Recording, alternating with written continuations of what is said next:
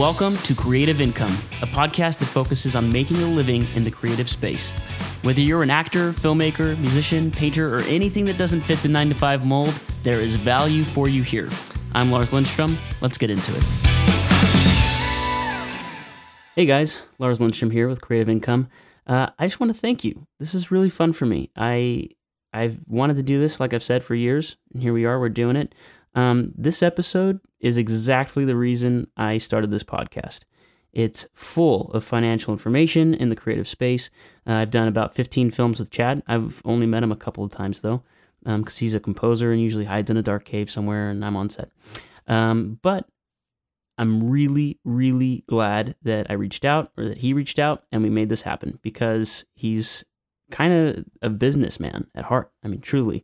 And those are the exact kind of people that I'm trying to interview so that you can see that you can be as creative as you need to be and still make really good financial decisions about your business and continue to make money in the space. I want this podcast to be the source when creatives need a place to go to learn more about their financial options for the future. So let's think about how we can spread the word, how we can share this podcast. If you can give it a review on your podcast store, whether it be Apple or Google, it helps tremendously. And review it honestly. If you think it only deserves 3 stars because I have a terrible voice, that's fine. I would like to know these things. Maybe actually not if I have a terrible voice. That's probably a bad idea. I might be a little bit offended if someone were to say that. But tell me what you're getting out of it. If you think it deserves 5 stars, that's great too. I'd really appreciate it. So let's spread the word. Let's tell our friends about it, and let's keep it going. But here it is. Enjoy Chad Raymond. He's an incredible composer and also an incredible personality and businessman. Chad Raymond, thank you so much for being here.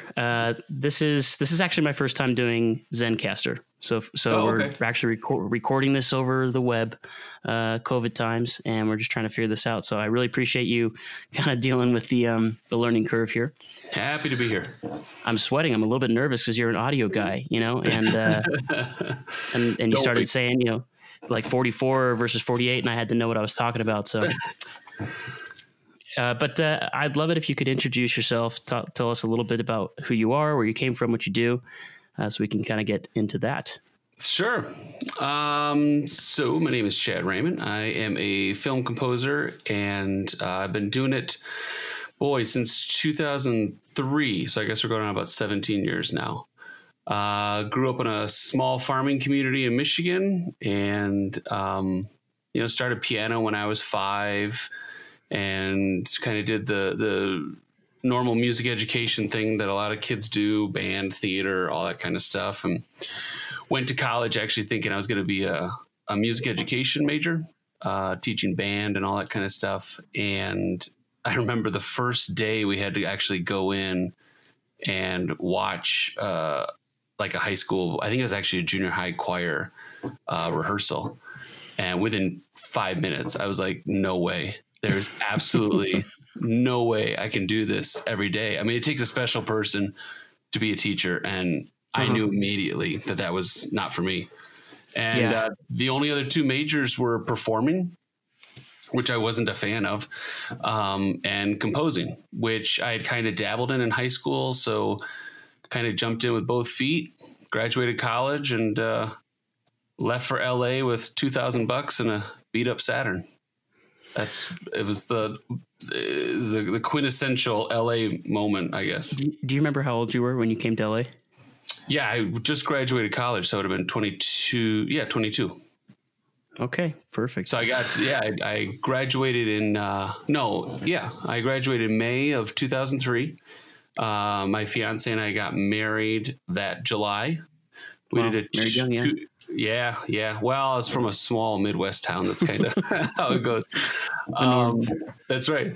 And so we got married in July, had a 2-week honeymoon, and then left for LA. Left everything. Did you have anybody out here, some sort of like springboard, someone that you could stay with or kind of get your feet on the ground a little bit, or was it all just kind of let's assemble this parachute on the way down? Yeah, it was a lot of assembly on the way down. We did, however, have a friend of our friend of my mom's that had a place out down in Lakewood, down by Long Beach. Yeah. And so we were able to stay with her for, I think we stayed with her for about a week and a half, 2 weeks. And until we found a place, which was impossible because, I mean, obviously finding a good place to rent in LA is as tough as it is, but then, you know, neither of us had jobs. We just graduated college. I mean, we had no credit. Really no credit. Yeah. Yeah. It was insane. And the one thing we had going for us is that my wife was starting grad school at Loyola. So, you know, we had something on paper that said we weren't kind of fly by night people. But I, you know, I got a job quickly. I started waiting tables at Islands down at the Howard Promenade, and I wasn't even waiting tables. I mean, I was like busboy or something. Yeah, busboy, totally. And at least, you know, that brought something in, and so I got that job, and you know, I think I started playing pianos for churches, and you just do whatever you can do. And after a few weeks, we were able to at least get somebody to give us a shot with, you know, first, last, and a deposit, and they let us in there. So it was tough. So where was your money coming from? It was primarily just that Islands gig? Yeah. So I had Islands. My wife was tutoring while she was doing grad school. I took a part-time job at actually the one of the churches over at UCLA, the Catholic Newman Center over there. And I was able to, I kind of played piano on the weekends and worked with their choir and singers and taught piano lessons on the side. It was a lot. What year was this? This is like 2003? Yeah. So this was even, I mean that, yeah. So 2003, and that's the ridiculous part about this move is this was all before the major crash, right?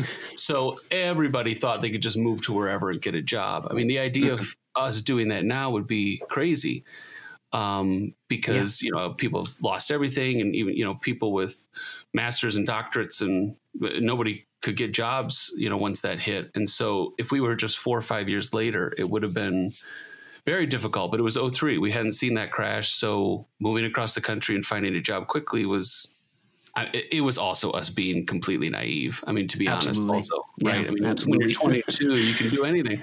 And my wife had an art. Yeah, but my wife had an art degree and I had a music degree. Oh, we're moving to LA, right? So our parents, I know they were just shaken. I mean, you know, but they were great. You know, they were supportive. Thankfully, you know, we didn't really have to reach out for financial support, but, you know, we were privileged in the fact that that was there, and we knew that was there should everything just collapse and fail. Mm-hmm. So, you know, that comfort allowed us to take more risk. But yeah, I think it was just a lot of being naive. And we both grew up in a town of about 9,000 people. So... Wow. You know, getting married. I mean, marriage in and of itself is difficult to figure out at first. And then going from 9,000 people to, I don't know, what is it? 10, 12, something million in LA. Yeah. I think 15 or 16. Yeah. 15. Quite the shock. At what point did you start composing for film? So right away we moved out. I started doing a lot of student films. You know, at I went to the master's program at UCLA, and their animation department. Especially, I did a couple animated shorts, which is a great way to get used to stuff. And when I came out to LA, up until that point, everything was pencil and paper and concert halls. Like that's what my training was in. So this whole idea of sequencing audio and MIDI. And even video, even playing music back to video was completely foreign. And I didn't even get my first software till we had moved out here. I mean, looking back, it was stupid. I mean, why would I not, you know, why would I not figure this stuff out before I went? But I was 22. Yeah, you know, in 2003, I built a recording studio, and I was actually an audio engineer before I became a cinematographer. Oh, okay. And I was recording local high school bands. And so at the same time, I had bought Cubase. I don't know if you're familiar with Cubase. Yeah, and, And then I eventually bought Logic years later. But it was my first passion. Absolutely. And I actually changed career paths when I realized there was no money in audio engineering or music. So prove me wrong, Chad. I'm curious to talk to me about how you started. I'm actually, before we go there, I'm curious, do you think that getting your master's degree in art or music was worth it? And yes. Why? Okay. Yes. I tell you, well, here's the reason also is because I got it way later. I didn't get my master's till about 3-4 years ago. And the reason is because at CSUN Northridge, which is a great music school to begin with, they have this program called Music Industry Administration. And it's taught by professors from the marketing department, from the law school, from the business school, and from the music school. And so it's not a music degree in a sense where, we had an entire class of just music law. We had an entire class of marketing and branding, and entire class about like management. We had a whole summer where we did just accounting and looking at, spreadsheets of what film producers and record labels, the kind of stuff they're looking at and digging Incredible. Down. Yeah.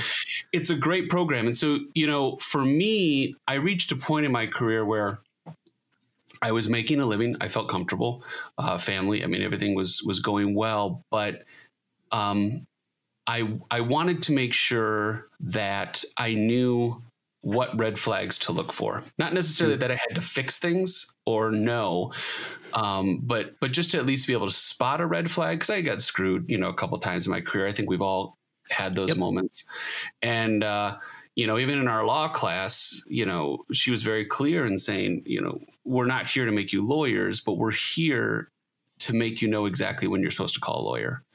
And so but the same thing with accounting, like we're not here to make you CPAs, but we're here to make it so that you can spot something. So, something's a little off here.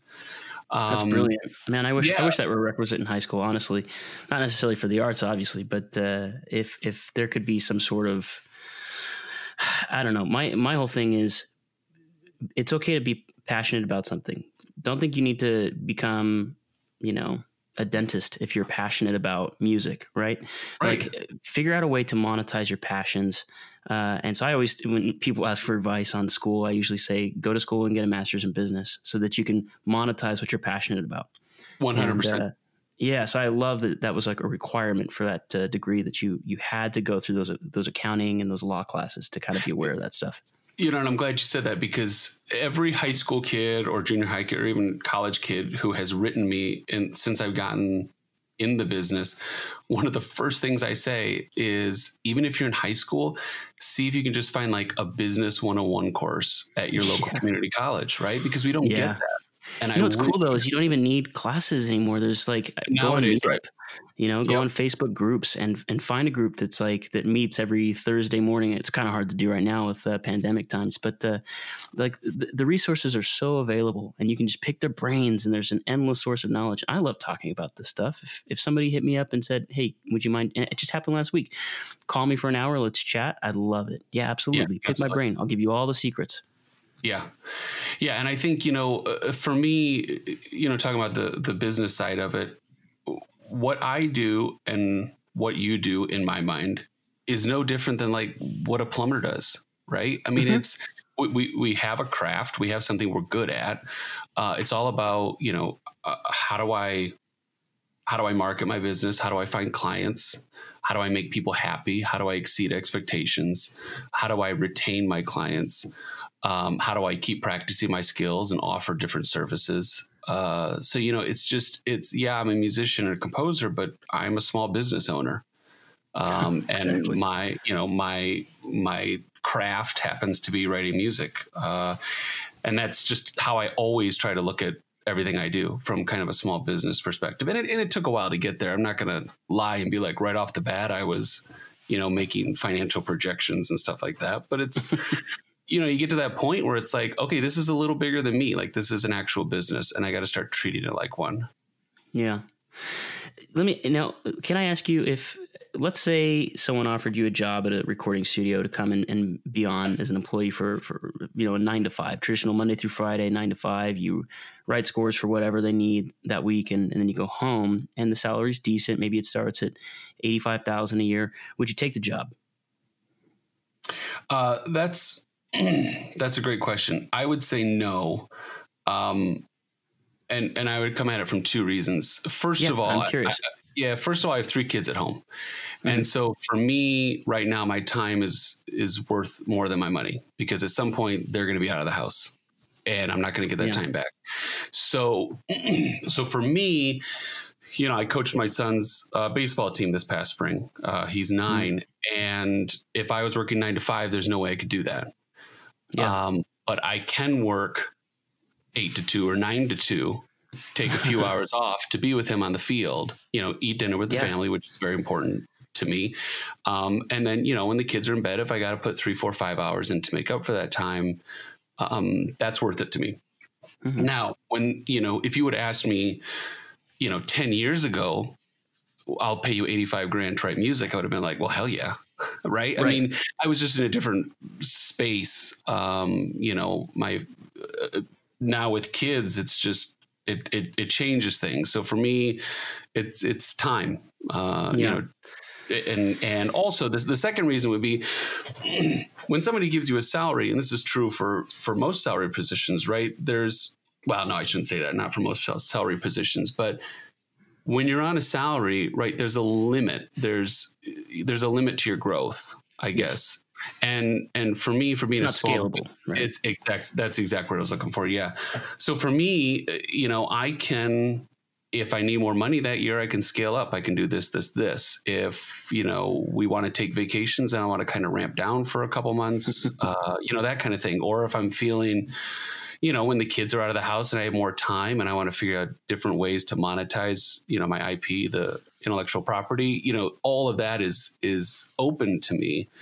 If I'm working under somebody else's thumb, though, it kind of restricts me. And I like to dream and figure out new, better, bigger ways to do things. And I think that's a little harder when you're kind of 9 to 5 in it, I guess. I agree 100%. I was kind of probing you a little bit and you answered correctly. So thanks for that. You know, I had a conversation with my brother-in-law over Christmas and he just, you know, he was kind of talking about what I do and he just goes, I couldn't do it, man. You know, just not knowing what's coming down the road, you know, a couple months out just scares the hell out of me. And I kind of said, well, you know, let me just spin it back to you. You have one employer. And if, you know, your boss wakes up in the morning one day and decides, you know, he's in a bad mood and doesn't like you very much, that's it. You could be fired. And then your 100%. Entire source of 100% of your income source is cut off. I've got maybe, you know, 15 producers, directors that I work with, you know, over the years. And if I piss one off, which happens, you know, that person goes away and then you've got more time and you fill that person eventually when you meet someone else. And so it's like, you know, my source of income is multiple. And that for me is more valuable than one. One scares me now, you know, no, like absolutely. The 9 to 5. It's terrifying. And when I, you know, was first getting, you know, into college thinking I wanted to do music ed, my entire family is teachers. Like my parents, my aunts and uncles, my brother, my grandparents, everybody is teachers. And so music education for me, it was kind of like the family business. It was the no brainer. Oh, Chad's a musician. Yes. But he's going to be a music teacher just because that's what our families do. They're teachers. Yeah. And, you know, that was the safe thing. But then when the crash hit and, you know, arts education funding starts just being depleted from schools. And I have all my friends that I graduated with that were band directors and stuff. And all of a sudden they just get a pink slip and they don't have a job. Wow. And I just, you know, for me, that it is. There's something terrifying to have 100% of your income stream be from a single source. But, you know, on the flip side, you know, I have this conversation with my brother as well, because my brother and I talk a lot about this stuff, and he's a teacher, and I think what I do to him sounds crazy because it's that whole thing, like, where's my next gig coming from? Where he likes the comfort of, you know, every day he wakes up and he knows what he's doing. But on the flip side, what I find fascinating is that in the teacher world, right, there's a cap on how much teachers can make, you know, so he could be the most amazing teacher in the world. And he, you know, there comes a salary cap. Yeah, or right. You're just depending on where he's living. That's it. Yeah. And he could be the worst teacher in the world or he could be teaching next to the world and making the same money. Like, so for me, that blows my mind. You know, there's no striving for excellence. And I know people do it for their own reasons, but I don't know. It just seems like there could be a lot of coasting there. And I don't know. Let me ask you another question. How much of what you do you think is talent compared to business? Are you successful because you're talented? Or are you successful because you return phone calls and you keep up relationships and you run a business? You know, I would have to say business, because I think there's a lot more talented people out there than me that are not making it. You know, I mean, I've heard people remarkable stuff, and I'm like, why are you, you know, and then you go to the website and you're like, oh, that's why, right? It's, you know, there's just this, no presence of, And, you know, I think a lot of what I've gotten has been cold calls, networking events, that kind of stuff. I have never gotten a gig because somebody went to my website or SoundCloud or something like that and listened to something and called me. It's never happened. And I think that's one of the big things that I hear people who are just starting out in the business is there's this idea where I make amazing music, somebody will find out about it. And there's just too much damn noise out there. Like there's there is. Right? I mean, there's tens of thousands of composers. I always tell directors I'm a dime a dozen, you know? Well, because it's true. It's like, you're in Los Angeles, dude. Like, I am a dime a dozen. This city is full of talented DPs. So it's like you could, you know, I don't do this because, or you don't hire me because I'm the most talented DP. Obviously I've got talent. There's things there, but you hire me because of relationships. Sure. Yep. Yeah, absolutely. And, you know, I guess it's also, and you know this more than I do because you're actually on the production side of things where you're around people a lot more, but it's also, you know, do you want to hang out with this person? I mean, that's such a big thing because, you know, post-production, we don't see it as much, but it's there. Like, you know, you can feel if the relationship's just not working. And, you know, I've had it when I've hired on assistants or orchestrators or stuff like that. There are people that are far better that I could have hired in some circumstances, but I'm like, this guy's a dick. I don't want to, you know what I mean? Like, I don't want to spend the next 4 weeks with him. Yeah. And if the next guy does 99.9% of what he can do and he's a blast to hang out with, or she, it's like, you know, I'm going to go with that person because we're going to be down in the trenches and, you know, I got to be able to laugh with this person and, you know what I mean? Like just hang out with this person and get through this and not have to put up with your shit while we're getting through it. Absolutely. Talk to me about your different revenue streams now. Now that you've been composing in the industry, you're making those short films at UCLA for maybe other students. You're starting to get a little bit of a reputation. Maybe people are graduating. They're starting to hire you for things now. Are you just making money from composing for films from people you know? Talk to me about some of your different revenue streams. Are we talking about right now or before? Let's talk about right now. So right now, revenue streams. I just did the numbers because I was doing year-end stuff. I think about 70, anywhere from 70 to 75% of my revenue right now is from royalties. Wow. Break that down. Explain that for me. Yeah. So, so I'm trying to think of the best way to explain. So we have ASCAP and BMI, which are the two biggest performing rights organizations. And basically what they do is they go to the networks and they collect money from the networks that gets distributed back out to composers every time a film or a TV show is aired that has our music on it. So that payment is made to both the publisher and the composer. So I receive 50%, and then the publisher, which 99% of the time is the production company. They own the publishing rights to it. Oh, wow. Because it's like a work for hire agreement. So right. I'm essentially working for them, and anything I create is under them. You know, networks will pay into this massive bucket, and then us composers and the publishers will get for every minute of music, a certain amount depending on the network. So for instance, that's incredible. Yeah. So for instance, like NBC, CBS, ABC, those are the shows you want because those are, 10, 20 times the per minute rate that, Lifetime, Hallmark, stuff like that. And and some TV stations aren't, what do they call it? I think the words they use is surveyed. They're not surveyed. In other words, they don't, for whatever reason, for whatever agreement that they have, they don't pay on a per minute basis. But most of them do. Are streaming services surveyed? Yes, they just started, 2-3 years ago. It Wonderful. Is yes. For us, however, it's fractions of cents, fractions of pennies. For now, do you see that going up in the future?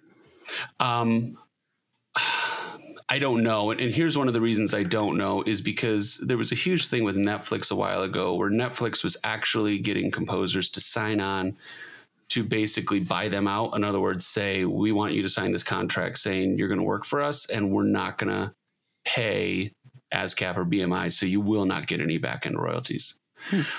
And what we're running up against is, like we talked about before, the dime or dozen. There are thousands, if not tens of thousands of composers that are just starting out that would be like, wait, I can write for a Netflix show. I don't care.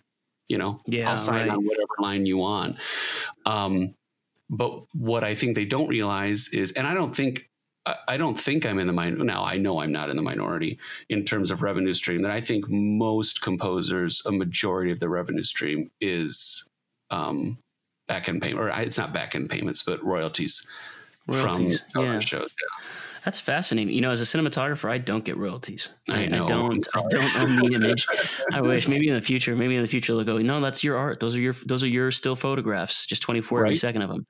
Right. And, that's right. Yeah. And that would be wonderful. Yeah. Cause it's kind of like a pension almost built in, it's like the more projects you do, but yours is kind of unlimited. Cause if you do a whole career of projects, then your pension just goes up and up and up and up. Yeah. And, so there's, So there's two things. I mean, I don't know how far down the rabbit hole you want to get with royalties. I don't know. It's news to me. So yeah, you tell me. All right, I'll tell you. Then you just tell me when to stop because I can go on and on for a while. So with royalties, like let's say I do a Lifetime film. It'll air domestically normally for the first year. And so about 3/4 after it airs, then I get the payment for that. The following year, a lot of times it will go over to kind of the bigger overseas international markets, France, Spain, UK, stuff like that. And then after that, then you start seeing royalties from, Nigeria, Bolivia, those smaller markets. And so I have films I have this one film. It was one of my, I think it was the first film I've ever had on TV. It was The Dog Who Saves Christmas from 2008. It was this tiny little, at the time it was ABC Family. I think that's like Freeform now or something. And I'm still seeing checks from overseas to this day. Now they went down to sometimes it's Norway sends me a 7-cent check or something. Sometimes it's like some of those ridiculous actor commercials. Yeah, the postage is 10 times the cost. Right, exactly. Yeah. So, those do happen. And so in terms of my career, the 70 to 75% of royalties is great. But what happens is every year, if that bucket isn't continually filled, right, that starts coming down. Diminishes. Got right. It. So I always just think of it kind of as a funnel. I have this salary that I can pull from that includes that revenue source. But if the funnel isn't continuously fed and that gets depleted, then I got to start shifting where the revenue comes from. Yeah. Interesting. So I guess you just kind of want to get on a TV show, something like, I don't know, like Grey's Anatomy. And so you can be That's set right. for life. They say, I don't know if this is true, but I'm going to repeat it because why not? Is that the guy who wrote the theme to Seinfeld is kind of one of the biggest moneymakers out there. Everybody thinks of, some of the bigger TV shows and stuff. But think of how many times you hear that doop, boop, doo, doo, thing from Seinfeld. It's on hundreds of TV. Every time that plays. He gets a check. Little slab bass and you're set for life. It's just insane to think about, Harry Potter and Superman and Avengers, all these amazing things. And the guy who's making the money is the bass guy from Seinfeld. It's crazy. All right. So 75% of your income's coming from royalties. Let's break down the other 30%. So the other 30%, I would say about 20% is upfront fees, 15 to 20% upfront fees. So that's what a production company will pay me. I'm curious how do you price yourself when you, let's say Lifetime calls and they say, we've got this film, we want you to compose it. It's a 90-minute feature. Are you by minute? How do you charge for something like that? So the I hate saying the word going rate, but what's kind of the most understood rate for composers is it's 1 to 3% of the budget, the entire production budget is spent on music. So how that breaks down, however, is let's say I get hired on, but they also want to use 4 or 5 source cues, that they have to license from a band or something like that. That all comes out of the 1 to 3% budget. Mm-hmm. Yeah. And sometimes I can eat it up. So I don't even really see what that budget looks like. It's basically, I kind of look at what the film costs, and if what they're offering falls between that 1 and 3%, I'm just, I'm taking it. If it's on the lower end, like if it's 1 or if it's right below 1, one of the things I'll definitely look at is, does this production company have a history of getting this out into the market? Like, will it see TV time? Because a project can easily, whatever I make up front, can be 5, 10, 15 times that over the next 10 years. And so if I know that I can have that money coming in, I don't mind taking a 10, 15, 20% hit up front. If I look at the project and it's like an independent festival film, let's say, which might do amazingly well in the festival circuit, even if it does theater, because composers do not get royalties if it's in the theater. Any theater in the United States. Okay. Internationally, so, you will. But Harry Potter, let's say you brought it up. Yep. I'm not a Harry Potter fan. You brought it up. That's right. Is John Williams not making royalties from Harry Potter? He will not make a royalty if it's shown in a U.S. theater. If it is shown in an international theater, he will make money. And if it's shown on TV, he will make money. He will. Got it. Interesting. And I think he only scored the first 2 films. My whole family, I have not read the books, but my whole family is like Harry Potter fans. I think he only scored the first 2. But if the composers after him used the Harry Potter theme, then his name would be, he will get royalties on that. Interesting. Fascinating. Okay. Yeah, all right. So let's say, if we have a $1 million film, Lifetime calls and they say we've got anywhere between $10,000 and $30,000, but let's say of that 30,000, because it's, it's like they want it to stand out. Maybe they're spending 15,000 of that 30 on licensed music for other bands. Mm-hmm. So 15 grand, is that a pretty good rate? It sounds like a good rate for a film. Yeah. How long would it take you to score on average a film like that? If I can get 4 to 6 weeks, I'm happy. But I've done it in just under 2. That's incredible, man. Well, at that point, what I have to do is I have to rely on my team. And I have, talk to me about that. So I have an assistant that works with me on and off. And, I have a person that I can call to do music editing, a couple guys that do orchestration, a mixer, audio engineer. And if it gets to and actually I have 3 or 4 buddies who we've all kind of helped work on each other's films for. And so if it gets to the point where I have, let's say, 13, 14 days to write 60 minutes of music, again, coming back to my conversation about my kids, like time for me is, paramount. And if what happens at that point is then I'll take the money and I'll kind of break it up and say, okay, I'm going to pay you to do 15 minutes of music. I'm going to do 40 minutes. And then you over there, if you can just take like the last 6-7 minutes or something like that. And then I'll construct. Give them direction or notes or, it's just kind of like, I want it to feel like this or sound like this. Or do you have, how do you communicate with them? Sure. So I'll come up with all the themes. I'll come up with all the themes, kind of all the textures we're going to use. I rarely will turn it over to them and say, just come up with something, because it's all still got to be in the same world. And I'm way too protective if my name's on it to just kind of have it, go anywhere. But, you know, there's a lot of stuff like if I know a scene is just going to get drowned out by dialogue in the final mix and it's not going to stand out and it's kind of inconsequential wallpaper. I hate saying that, but, you know, if that's just what it turns into, those are the scenes, right? I mean, those are the scenes I'm just going to kind of turn over and be like, listen, here's the themes we need to get out of the way. You know, I need you to hit this.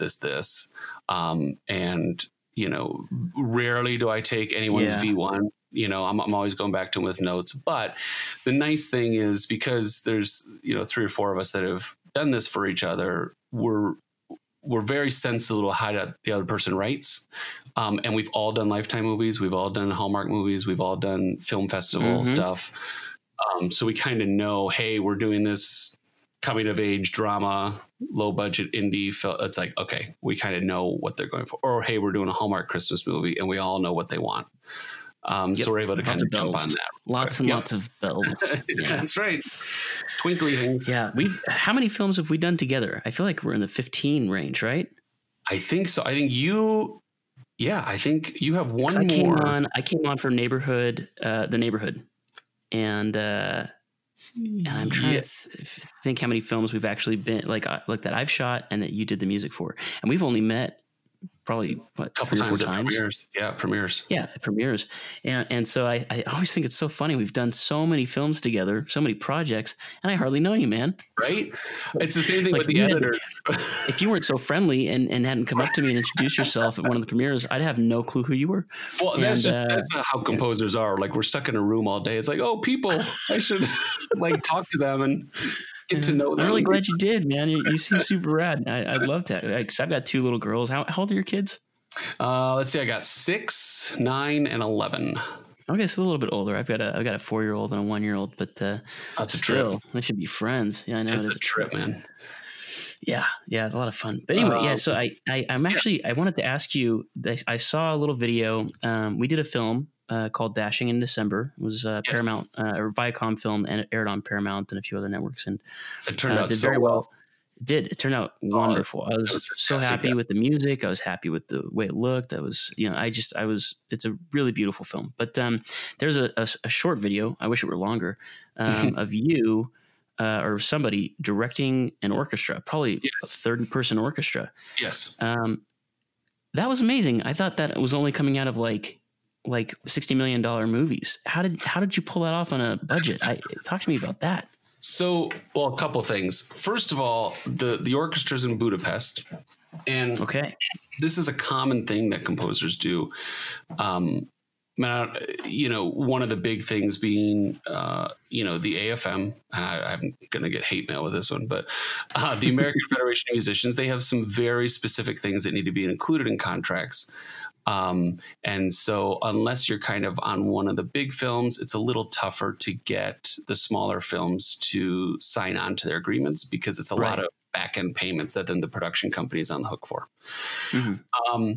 Now, there are ways around it and all that kind of stuff. But with Dashing in December, with the schedule and everything that we were pushing up against, it just wasn't an option for me. So Budapest is kind of the next place that I go, and it is way more affordable than people would think.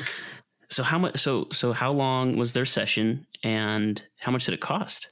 So I got about 50.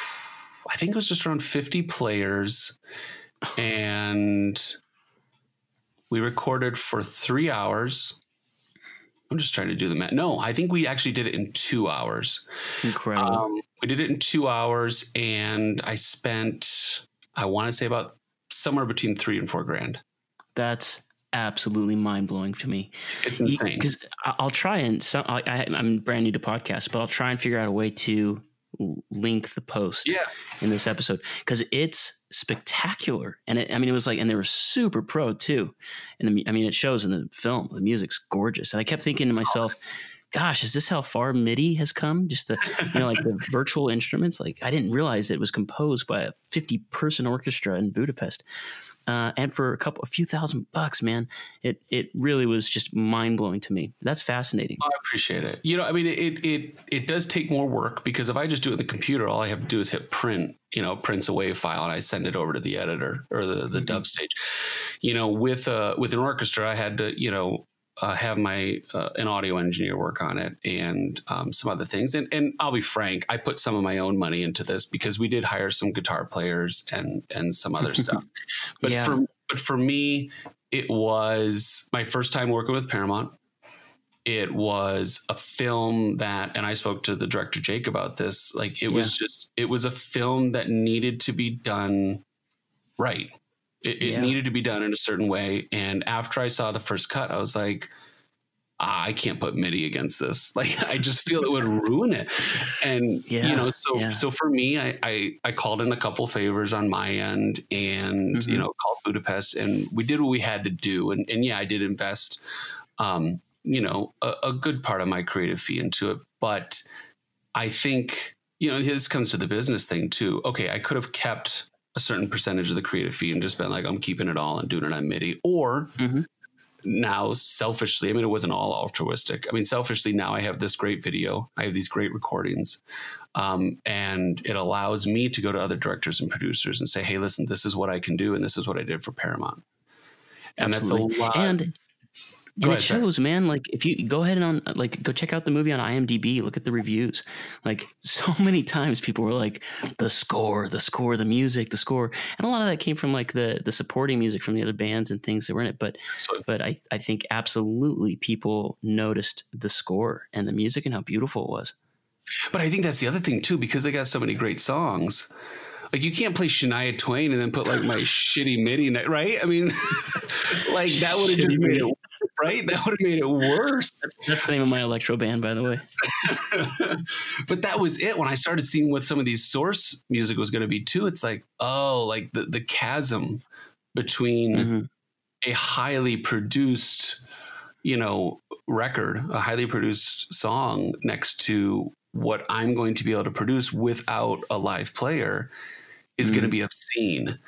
And so that's where I really just kind of had to start racking my brain and looking at the numbers and making phone calls and figuring out, how do I make this work? And Jake and Autumn, Margaret, Stephanie, all of them over there were very supportive, and it worked out well.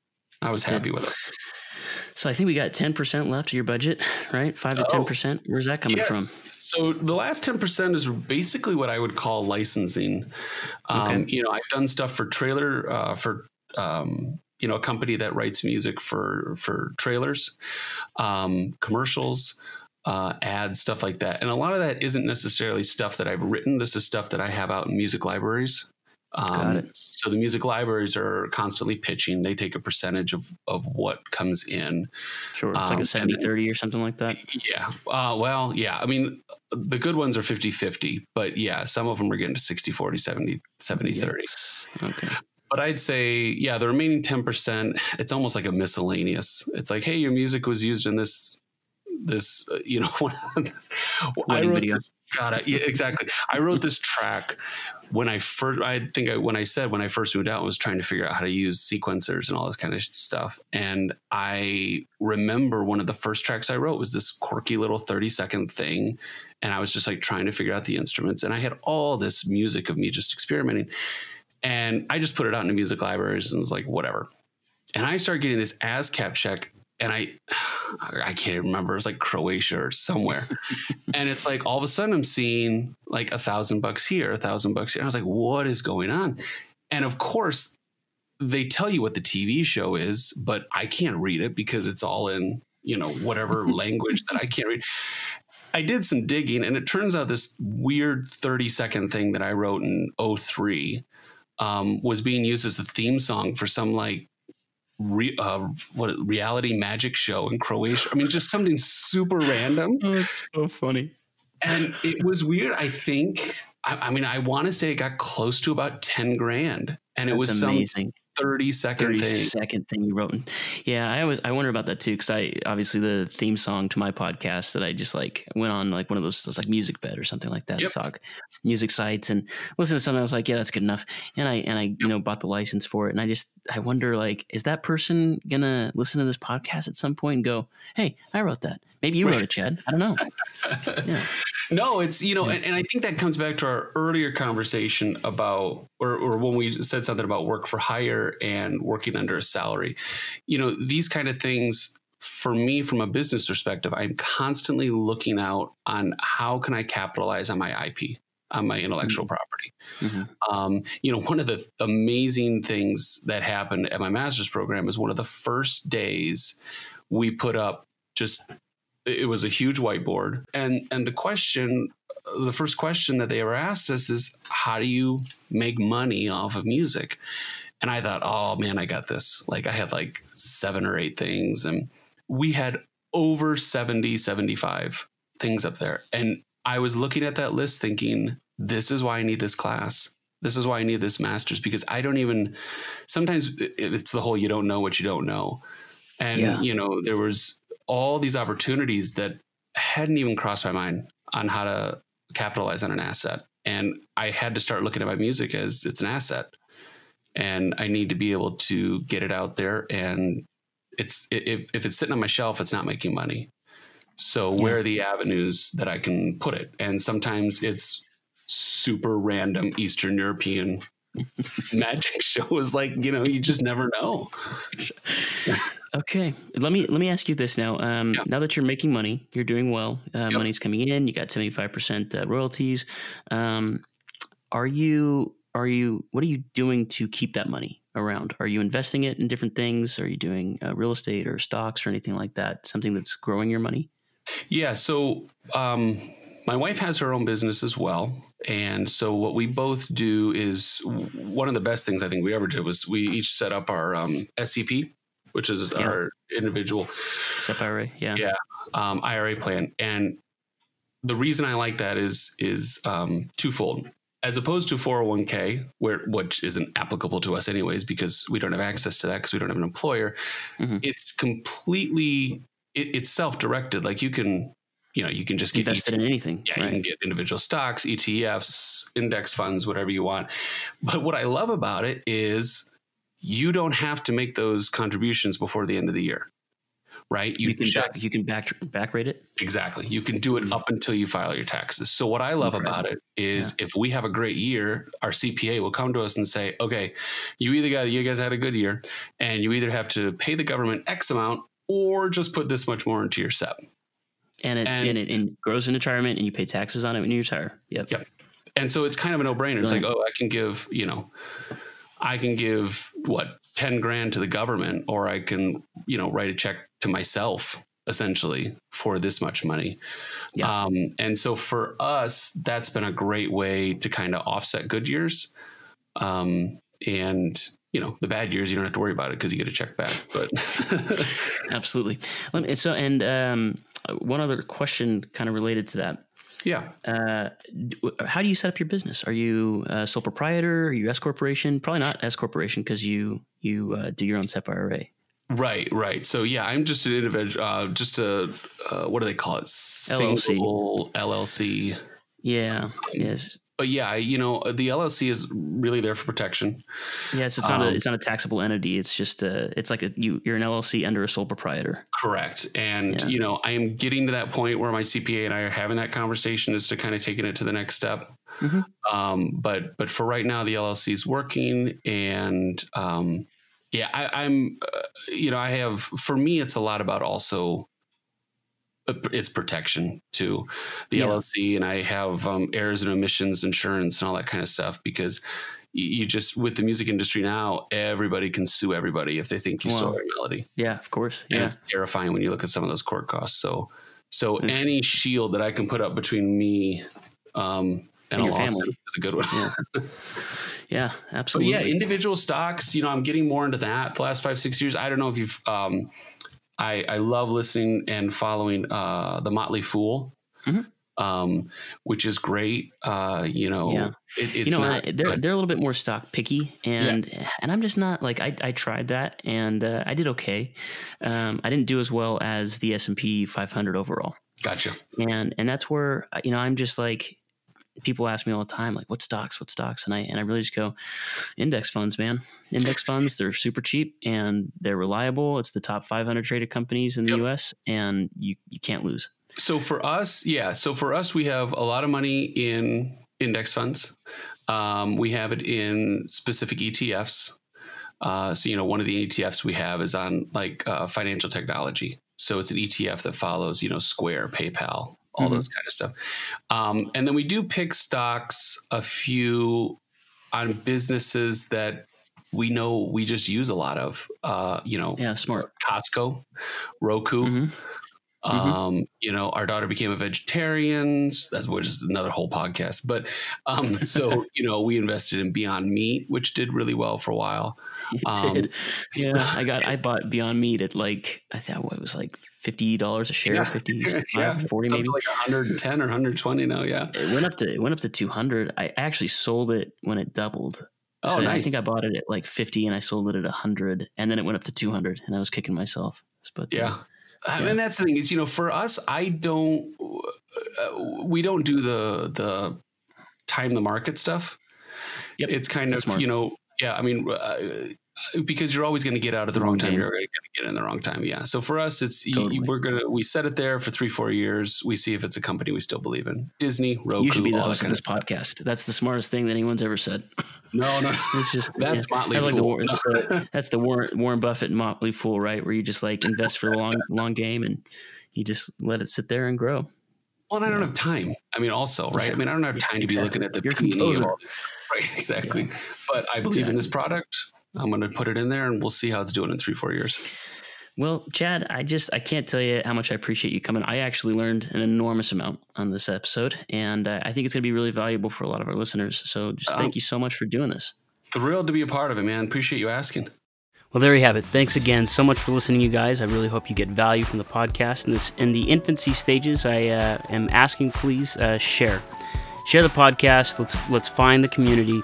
And let's try and reach out and just help some people understand a little bit more of the financials from the creative space. Subscribe to the podcast wherever you're listening, Apple or Google or Spotify. And if you can, leave a rating.